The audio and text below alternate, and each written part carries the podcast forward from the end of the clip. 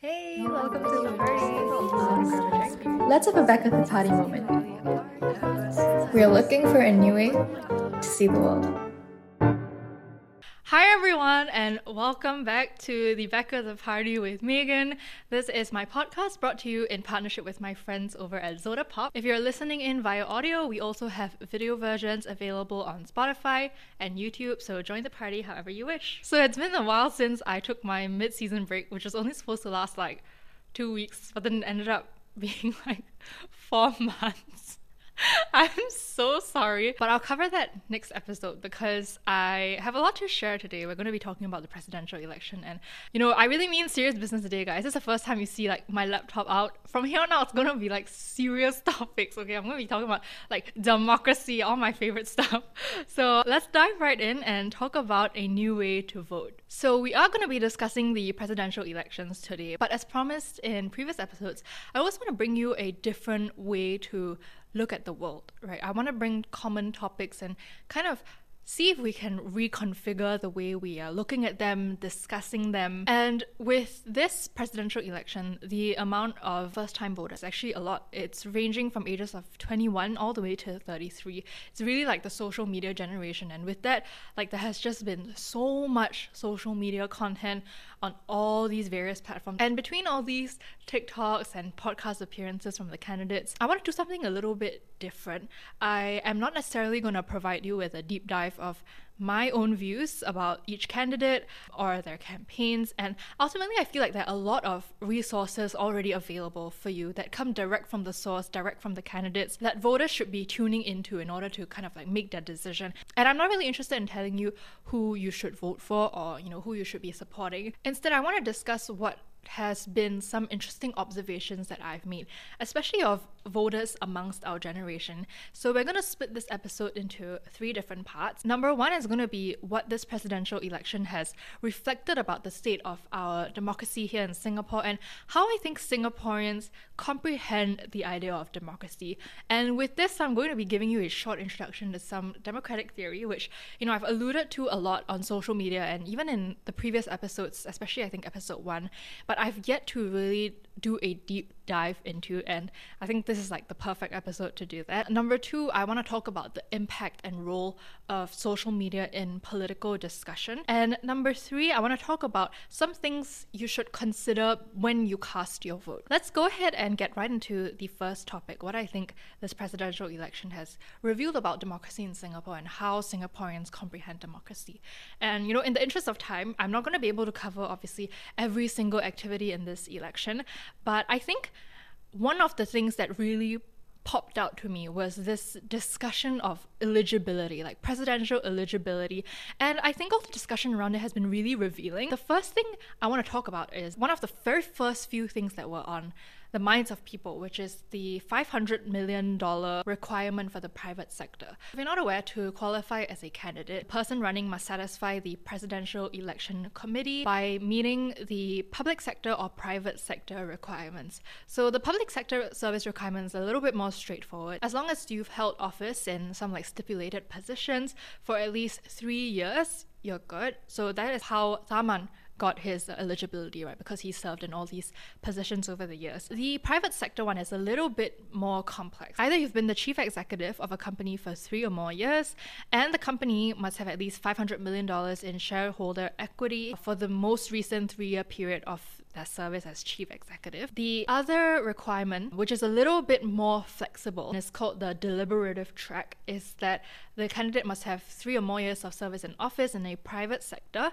and the PEC must be satisfied that the candidate has the experience and ability comparable to the person in the former track. This is for candidates who may not necessarily fulfill that $500 million shareholder equity requirement, but after deliberation from the PEC are found to, you know, be fit to run and be our potential president. So I think this was one of the, the first huge things that I saw bubble up on social media when the presidential election started. I heard a lot of discourse about how this is very elitist right? Um, I saw this like Rice Media interview where this one man said, "How can the president be someone for the people if it's limited to such a narrow elite. And a lot of people saying, you know, oh, this is why like elections are rigged, or like, oh, George Goh didn't pass eligibility because he's the only true opposition or like non-establishment candidate. Very largely, the common consensus is that $500 million is just very arbitrary and is a very difficult thing to achieve. And because there, you know, there isn't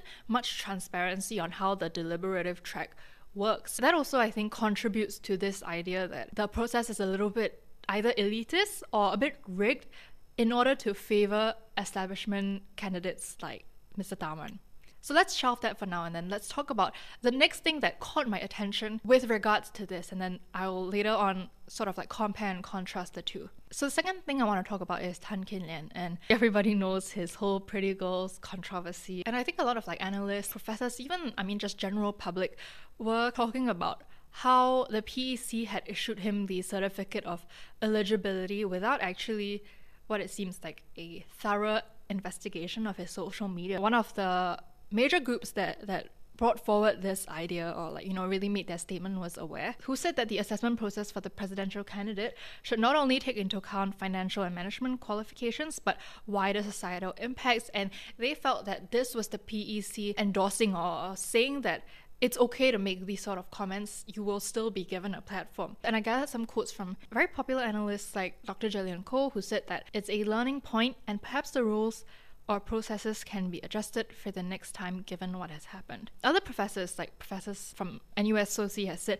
that there are good reasons for the PEC to consider what an applicant says and does on social media as a large part of daily life happens online. Professor Benjamin Ong from SMU said that social media checks should, in principle, form part of the PEC's investigation into whether someone is of integrity, good character, and reputation. So after these, you know, Facebook posts started coming up, what I noticed was a lot of Singaporeans being very, very very outraged that the PEC had even allowed him to be eligible for running. And a lot of people said, you know, his eligibility should be revoked. There were a lot of criticisms about the PEC. They should have done more thorough checks. And when I took a look at both of these incidents, you know, on the one hand, people saying that the PEC is way too stringent with their requirements. And then on the other hand, people saying that the PEC is not stringent enough.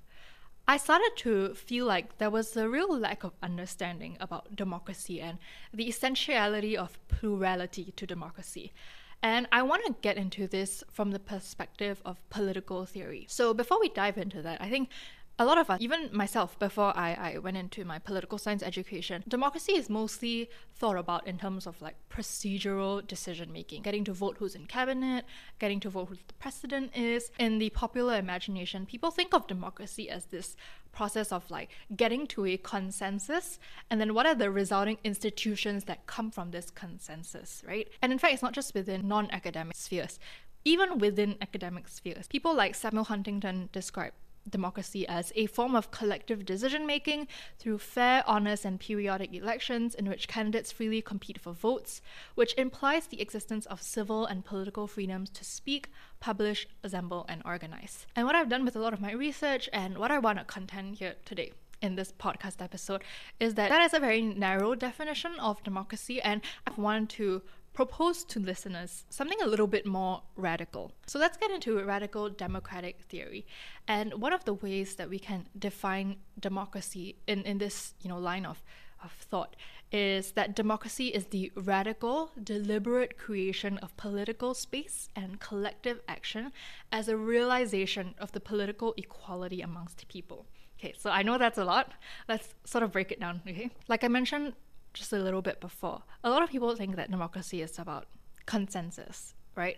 But when we talk about democracy in the more radical sense, what we want to do is we want to acknowledge that people are, are very different. People have a lot of different opinions, people have different priorities.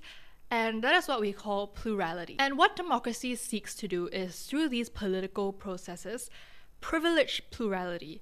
And what comes out of plurality may not necessarily be consensus. In fact, a lot of theorists say that the essence of politics is dissensus, so the opposite of consensus. It is about coming together and, and speaking and discussing and disagreeing, but then trying to think of new ways to act and speak politically. And in order to make that happen, what needs to also happen is the creation of political space in which people can come together, speak freely, think together, and then make decisions collectively through that process. Instead of it being, you know, a, a top down process where officials make decisions for us and then it trickles back down to us. Instead, what we should be doing is discussing together and then from there building our institutions, building our norms. And there's something very fundamental to um, this creation of space, and that is equality. And when I say equality, I don't necessarily mean natural equality. I don't mean, you know, all of us are, are born the same, all of us have the same thoughts. I want to zoom in on, on this theorist that I really love. Her name is Hannah Arendt, and she writes that society expects from each of its members a certain kind of behavior, imposing various rules, all of which tend to normalize its members to make them behave, to exclude spontaneous action or outstanding achievement. And what she's trying to say is that any equality we have in society is not real. In modern society, we understand equality as being the same, as having sameness, and that strips us of the plurality that we have as humans. And it's important to to acknowledge that, right? Because if we were all the same, if we were all born the same, then politics would really just be a process of administration, right? It would be a process of thinking, okay, everybody is the same. What is the most efficient way to get to this common goal? It wouldn't be a process of trying to figure out what values should we have in society? What values should our institutions reflect? How do we want our institutions to function? How do we want our society to look like? And in fact, it is this natural inequality that therefore necessitates that we establish this political equality, that we establish a space in which we can all freely and collectively enter into to affirm our plurality and to kind of shatter that illusion that democracy is just you know oh it, it just like it just happens because you know we're all equal and therefore we should all be democratic. And we should all you know come together and collectively agree on things. So politics and political processes have to rest on this understanding that while we are all naturally unequal we create these spaces where we can all appear and, and we can all be politically equal uh, in, in our speech, in our ability to think, in our action, in order to construct a common world that takes into consideration this plurality that we have. And you know, if you've been listening keenly, you might notice that this democracy sounds very, very difficult, and it is such a very challenging regime. Within democracy, there are a lot of paradoxes, and there and there are two that I want to draw out in particular. Number one is that we have to come together in our differences, whilst also understanding that we have a common topic to discuss. These common topics can include what institutions can govern us, how we should be governed, what are the limits to our public action. We all have different views, but we all act in the interest of constructing this common world in which we can all live and coexist in. And the second paradox is what Castoriadis calls the tragic regime. Democracy is a regime of self limitation. It is a regime where people can do anything they want, but people must know that they shouldn't just do anything that they want. And in that sense, self limitation in democracy is, is, very important, right? But that's exactly the point that it is self limitation. It is a limit that we have all collectively discussed and agreed on, and not a limit that an external body, like a government, has put on us and, and forced us to accept. So, going back to the false notion of natural equality. You know, this idea that we all have this natural sameness to us, this idea that sort of strips us of plurality. I think this really sees itself in Singapore politics, where, you know, we are framed to all have these common goals, common values. And in reality, I think a lot of us actually just accept state narratives, accept state ideologies without really questioning if these things are, are truly our goals. And I just want to push you to, to think about if you or society has ever really engaged in truly democratic and autonomous processes of discussing our goals, debating our norms in a shared public space that affirms our plurality, starting from a point that doesn't just assume we all want the same thing, that we all think the same things, that we're all working towards the same goal. Has there ever been a point in time where we have actually come together as a society and said, hey, we have all these different interests, all these different backgrounds. But how do we want to be governed? How do we think our institutions should function? How do we want our world to look like? How do we want our society to look like? And I think you really see this in, in the two incidents that I, I brought up earlier, right? On, on the one hand, Singaporeans feel dissatisfied that decisions that are being made for them over who should be eligible or not. They say that, you know, the 500 million is too stringent, that, oh, non establishment people are not allowed to run. Like, this isn't right, this is rigged. But then on the other hand, they are also consumed with this idea of the common good. That everybody who runs for president has to go through this very stringent check everything from like their financials to their background to their social media even. And this idea that people in politics have to go through these stringent political screenings is not new. I think we've definitely seen it more of late. And what I want to point out is that you cannot support democracy but then be upset about democratic outcomes. The idea that it's the job of the government to filter through the public space on behalf of citizens and make sure, you know, we're only choosing from the best pool of candidates. But then when the government chooses who they think is the best pool of candidates through their own selection criteria, then the citizens are also not happy. So on the one hand, you have people criticizing the government for their very stringent eligibility criteria, and then on the other hand, you have people saying that the government is not stringent enough. I mean, part of it, I think, is a very fundamental issue, right, in which the government standards seem a little bit arbitrary and there really isn't much transparency behind what goes on. I think a lot of Singaporeans also feel like they've not had a say in, in how our political processes work. And that is why I think this is so revealing of the democratic deficit in, in our society today. And I think this is precisely why it is so important to have active social political discourse. I think there is this air of hopelessness among Singaporeans. A lot of people feel like uh, whatever we do or say won't really change our system. You know, we feel very like defeated. We feel like whatever we do doesn't really matter. And that is true, I think, in the sense that Singapore is not really a democratic regime. We are a competitive authoritarian regime. And even the most authoritarian of regimes need a certain level of public support. There is really no regime, no matter how authoritarian that is, isolated from public pressure.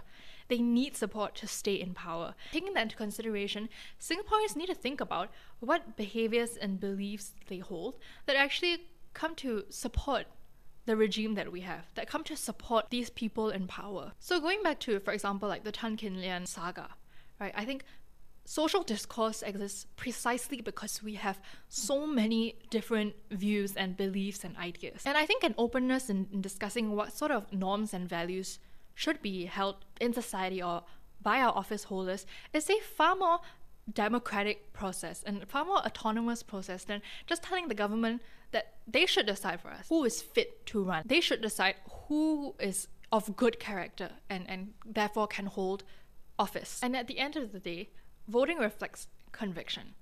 The numbers will, will really show where Singaporeans are at. So you may not be able to change the regime type all at once, but your vote can be a reflection of your autonomy, of your plurality, the fact that you hold different views than whatever candidate is running, than what the government says the president should be like.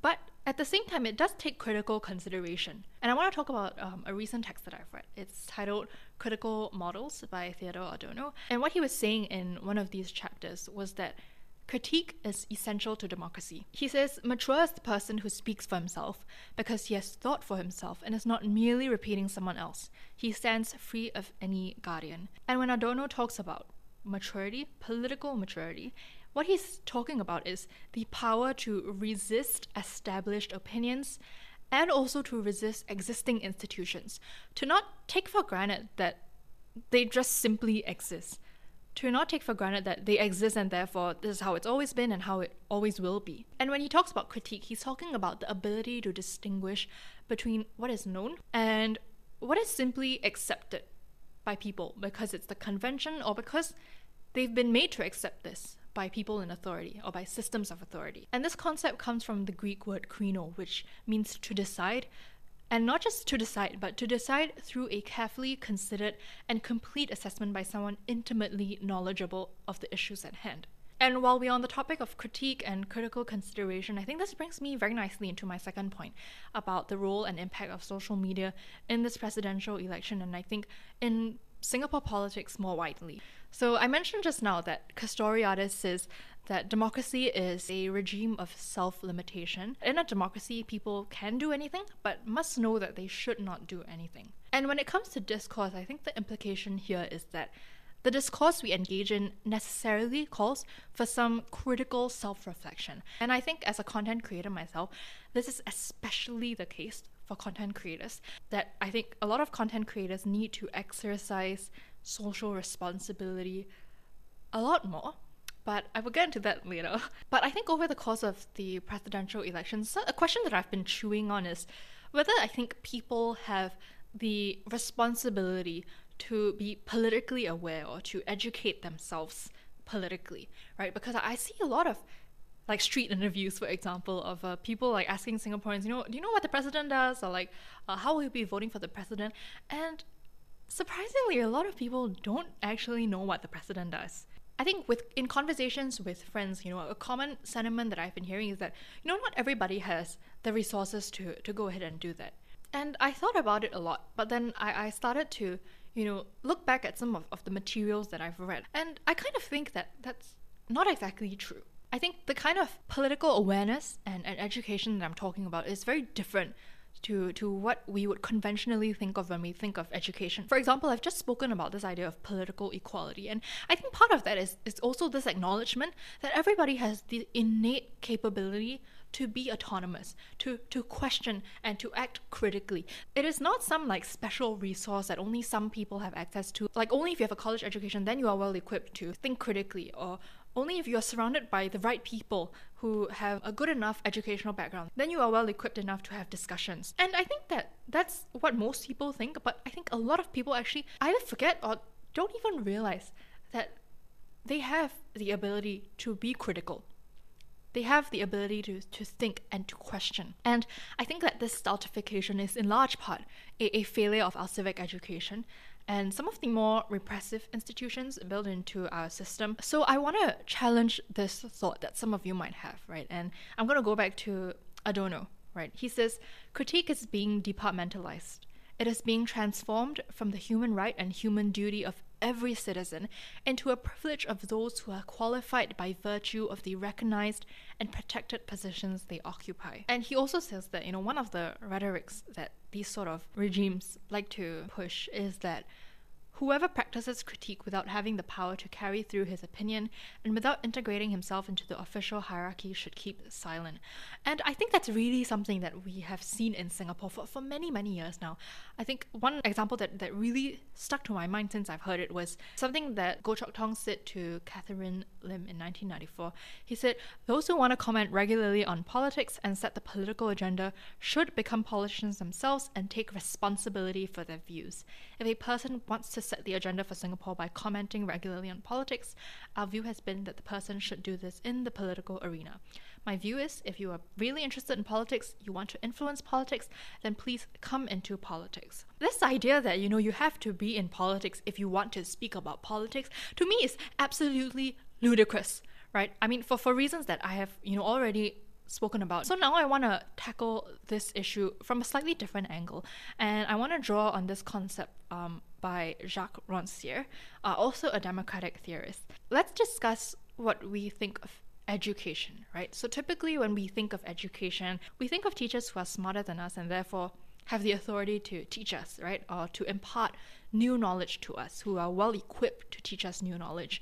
And Rancière actually suggests that this typical teacher student relationship is a form of stultification. It is a process of the superior intelligence of the teacher commanding the inferior, in inverted commas, intelligence of the student. And this way, it divides the world into two types of people people who know and are capable of learning, and people who don't know and are not capable of learning. And I think we really see this in, in Singapore's society, right? When we look at the ways in which education and, and learning is assessed, how do we split people up with streaming, for example? We very much split them up according to who we feel is learning well and can learn, and who we feel isn't learning well and, and can't learn. This sentiment has, has slowly been changing over the years, and I think in, in some sense, you know, the government has made good progress on that, but I think that is still very much how we view education, right? But Rancière suggests that all this process shows us is who can think the way that they have been taught. And he suggests that actually the best schoolmaster is the ignorant schoolmaster. He suggests that the best teacher is the teacher who is ignorant because teaching is not about transmitting knowledge, but a relationship again of plurality. And this is radical, right? Because it's a more emancipatory perspective on education. It's one in which both the intelligence of the teacher and the student are seen to be equal. And in this relationship, the teacher really just has two fundamental jobs. The first job is to stimulate critical thinking in the student, to help them become aware or help them manifest an intelligence that was within them but they were not aware of. And the second role of the teacher is to verify that the, the work and the learning is done with attention and not simply because they are under constraint. And a useful concept that Rancière uses that we can think about here is this concept of the third thing. He says, in the logic of emancipation, between the ignorant schoolmaster and the emancipated novice, there is always a third thing a book or some other piece of writing, alien to both and to which they can refer to to verify in common what the pupil has seen, what she says about it, and what she thinks about it. And Rancière says the teacher doesn't actually need to know anything about the book. What the book does is to demonstrate that these two people have intelligence in common, to be like a common material for both, to demonstrate the equality of intelligences, to demonstrate that both can critically think about a book and that no one person has the right answer on what the book is about. And so, in this process of education, the goal here isn't transmission of information. The goal is to mutually verify each other's intelligence and each other's plurality. So maybe let's think about something like a piece of literature. Who's to say that any one person really has like a monopoly on, on what the book means or what it should mean? What he's saying is that the book can simply be a third thing. The teacher has their own interpretation of it, and the student has their own interpretation of it. And what both interpretations are doing is to affirm that both of them have the capacity for critical thinking. And so he summarizes three questions of the teacher. Number one, what do you see? Number two, what do you think about it? And number three, what do you make of it? And I bring these things up because I think um, these questions and, and perspectives are things that we should take into consideration when we think about our autonomy and, and the ways in which we vote. When I say that I think people have a responsibility to think critically and educate themselves politically, I don't mean that, you know, there is some specific form of education that needs to be done. Like, you know, uh, people need to dedicate like this certain amount of time to doing like A, B, C, D, so they will be more politically aware. I think it's really about critically thinking about what we see why we think the way we do, our beliefs, and why we perceive politics the way we do. And not just being like, oh, okay, I vote establishment because I like establishment, or I vote anti establishment because I hate the establishment. I think this process of, of questioning and of, of really critically thinking about the world around us and how we perceive the world is, is really the most important resource that we have available to us. And I don't think that this is something that only a select group of people have or, or you know one group of people have more than the others.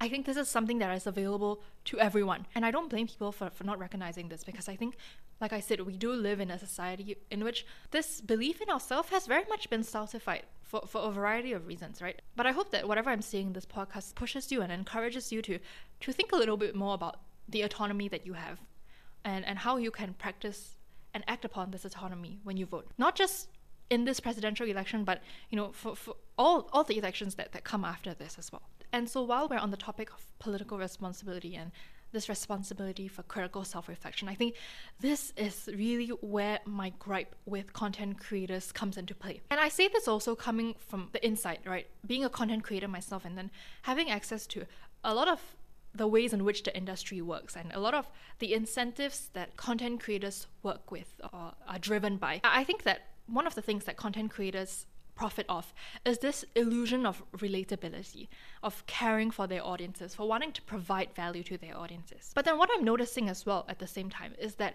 when they're presented with these opportunities to speak directly to potential people in authority, right, to these presidential candidates, and to raise up real issues, to use their platform to encourage critical thinking, what I'm finding instead is that I feel a lot of content creators are actually squandering this opportunity and, and a very valuable opportunity at that. Some of the content that I've seen include like this one content creator asking Tharman to matchmake their friend. Oh, which side is best side, west side or east side? Uh, what I cannot help but feel is that what these content creators are trying to do is obviously to garner clicks, garner views. And to an extent, I, I get it, right? Because their whole job obviously is, is to, to search for that reach, make content in pursuit of, of that reach, right? Of, of clicks. Or, you know, I've seen one content creator having the opportunity to speak with presidential candidate and then outsourcing the critical thinking to ChatGPT. And in that way, very much reducing political issues to a matter of statistics, because at the end of the day, that is exactly how ChatGPT works statistics. And then in other cases, some creators have huge opportunities of, you know, having an extended conversation with presidential candidates, like on a podcast, for example, which has a much longer duration, and in that way, you have more opportunities to ask big questions. But then when they do interview these candidates, there is little to no pushback on their thoughts. For example, I watched this one podcast that interviewed Tan Kin Lian on, on, you know, the Pretty Girls saga, and the hosts were, to my shock, blaming the reaction around it to wokeism, to late stage capitalism. This person said, people are, are too woke because we are in late stage capitalism, so, you know, all their basic needs are fulfilled, so therefore they want to like find problems with other that actually doesn't make sense because late stage capitalism it refers to like the decline of capitalism. It means that like there is something about capitalism that is now breaking down. And if capitalism is breaking down the system in which all our activity rests on is breaking down. How is it that people are so free to go and talk about social issues and what they call wokeism? And it frustrates me that social discourse is being reduced to this idea of wokeism. And I think it really goes to show that people are just simply not used to social discourse. That is how out of touch people are with criticality and with their own autonomy. That a free exchange of views, that a free expression of values is now being misconstrued as wokeism. And to that extent, I think a lot of content creators also play it very, very safe, either by making content with presidential candidates that is not at all political or is very politically neutral, not challenging at all. And you know, this is always a question that, that I've struggled with a lot as a content creator and as a consumer of content. What is the responsibility that comes with having a platform? I think in many ways, content creators are extremely privileged with the work that they do. And I think this privilege also extends to the privilege of having a platform, of, of reaching so many people on a daily basis. And I acknowledge that this view is very much based, obviously, on my own political views and my own views on democracy. But I do think that content creators, because they play on this relatability and of, and of caring for their audiences, that then when it comes to an event like this, that I think there is a certain amount of responsibility that, that should be taken on when you choose to accept an opportunity with a presidential candidate. When you choose to, in this way, enter into politics. I think it's very, very naive to say that, you know, they are just content creators, you know, like at the end of the day, content creators just want reach, like they're just doing what's good for them. I think that is a little bit selfish and a little bit naive because when you start to create content for presidential candidates, you are very much entering into the political process. And I think it's very, very important to think about what you want to do with that voice, what you want to do with the action that you're taking as you are entering this political space. And while I say all of this, I think, you know, there is also a benefit to seeing these more like personable sides of the candidates. You know, I don't think that should be discounted. And I think there is a time and place for that. Platforms like Mothership or even Zodapop's uh, Political Prude asked a lot of really fun questions to the candidates that I, I think, you know, it makes a lot of sense. Because at the end of the day, the president is also supposed to be like a unifying figure, right? So I do think that there is a time and place for that. But then I, I think I would just like to challenge whoever is listening whether you're a content creator or a consumer of content, where that time and place is, or how we want that kind of content to look like. And you know, I think this extends far beyond the things that I've mentioned. There are so many other things that I wish I had the time to comment on. For example, I think there is a lot to say about the ways in which gender politics has come into play. I see the way the people speak about the potential first ladies. And I think that it is very, very revealing of the ways in which women in politics are seen, women in power are seen, or women adjacent to politics and power are seen. And I think even this process of, of considering what, what is being put out there and how you are contributing to the conversation is very much a, a process of this social discourse and of, of claiming that autonomy that I've spoken about. So at this point, you know, I've talked a lot about making sure that voters that you guys are making efforts to educate yourself, to think critically, as well as how content creators can leverage on their platform. So, before we close off, I think I just want to take the chance to give you, the listener, a, a quick crash course on the president's roles and their relationship to the government. Like I said, I've seen so many street interviews where Singaporeans really just have no idea what the president does, what their role is. And I think a lot of people are also very, very confused about what the president's relationship to the government is and whether they can or should be non-partisan. So I'm going to start off with just giving you a really, really quick crash course on the president's duties. And these fall into three categories, right? The first is ceremonial. And this includes things like meeting foreign dignitaries, um, appearances at like NDP. The second role is constitutional. And under the president's constitutional duties, there are discretionary powers and non discretionary powers. So the discretionary powers include things like being able to veto senior appointments in public service and key organs of the state. And as many people know, they are the second key to the reserve. So this ensures that drawdowns from our reserves will not compromise Singapore's ability to have sufficient resources in the future. And there are other duties like authorizing investigations by the CPIB that is relevant in cases of like corruption. And then there are non-discretionary powers, including things like granting clemency or appointment of ministers, which is exercised on the advice of the cabinet. So the third one is, is what I want to talk about a little bit more, and that is the community duties. And this is why we keep hearing this narrative that the president is a unifying role. What the president will have to do is to champion unifying causes. We see that in things like different charities or when they go out and do, you know, different sorts of community outreach. I think that's something really worth thinking about, right? Especially in a case of a candidate like Tan Kin Lian, who says things like, oh, you know, 50% of women should be homemakers, should stay at home, and, and Singapore would be far better off this way. And at times, you know, puts forward ideas that are a little bit racist, a little bit xenophobic. And I think these are important to take in consideration because if the president is meant to be a unifying role, if the president is meant to champion social causes, is a candidate like that really well equipped to unify different parts of society, different races, different genders? I think that's something to think about. Which of these candidates are, are the most well equipped? In your opinion, to champion the values that you stand for and to champion values that you think Singapore society should stand for and, and the values that should unify us. And you know, bear in mind that the president has no executive powers, which means that they cannot make policy changes, they do not write policies. And so when presidential candidates talk about things like housing, about inequality, we also need to think about what is actually going to be within the scope of their job. What can they do in the community given that they do not have the power to make policy changes? How effectively can they fulfill the campaign promises that they've been making and how effectively can they fulfill the things that you want to see in a president so i think what i've really been trying to do this episode right is to introduce new perspectives to you that i've not seen in popular discourse in public discourse whether it be on social media or in the news and introduce new concepts new theories that i hope will push you to realize that that you are capable, that you do have the ability to think critically, to question the things around you, to question the candidates, to question the systems, to question the values that are being put forward. And at the end of the day, to really exercise your autonomy and to remember that you exist within a society that is made up of a plurality of people, that people are not going to agree on a lot of things, that people come from so many different experiences, so many different perspectives. And I think this plurality is, is exactly what makes democracy and social discourse so important.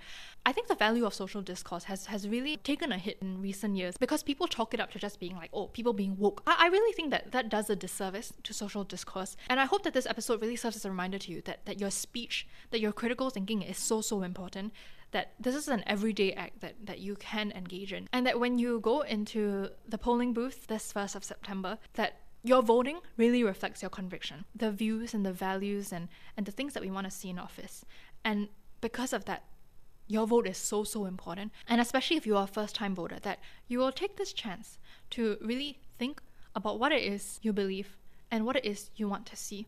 And then have that be reflected in your vote. And so, with that, we've come to the end of this very, very impromptu episode. And so, now that I've you know, kickstarted this half of the season. I have no choice but to continue the rest as well, which I'm actually very, very excited about. I hope that you guys have enjoyed this episode, that it has really, you know, pushed you to, to think very differently about um, this presidential election and, and about your opportunity to vote in, in future elections as well. Thank you very much for joining me on this party. And if you want to see more content, you want to stay updated, follow us on Instagram at Back of the Party. Don't forget to share this episode with your friends on social media. Any form of support really, really helps me to keep the show going.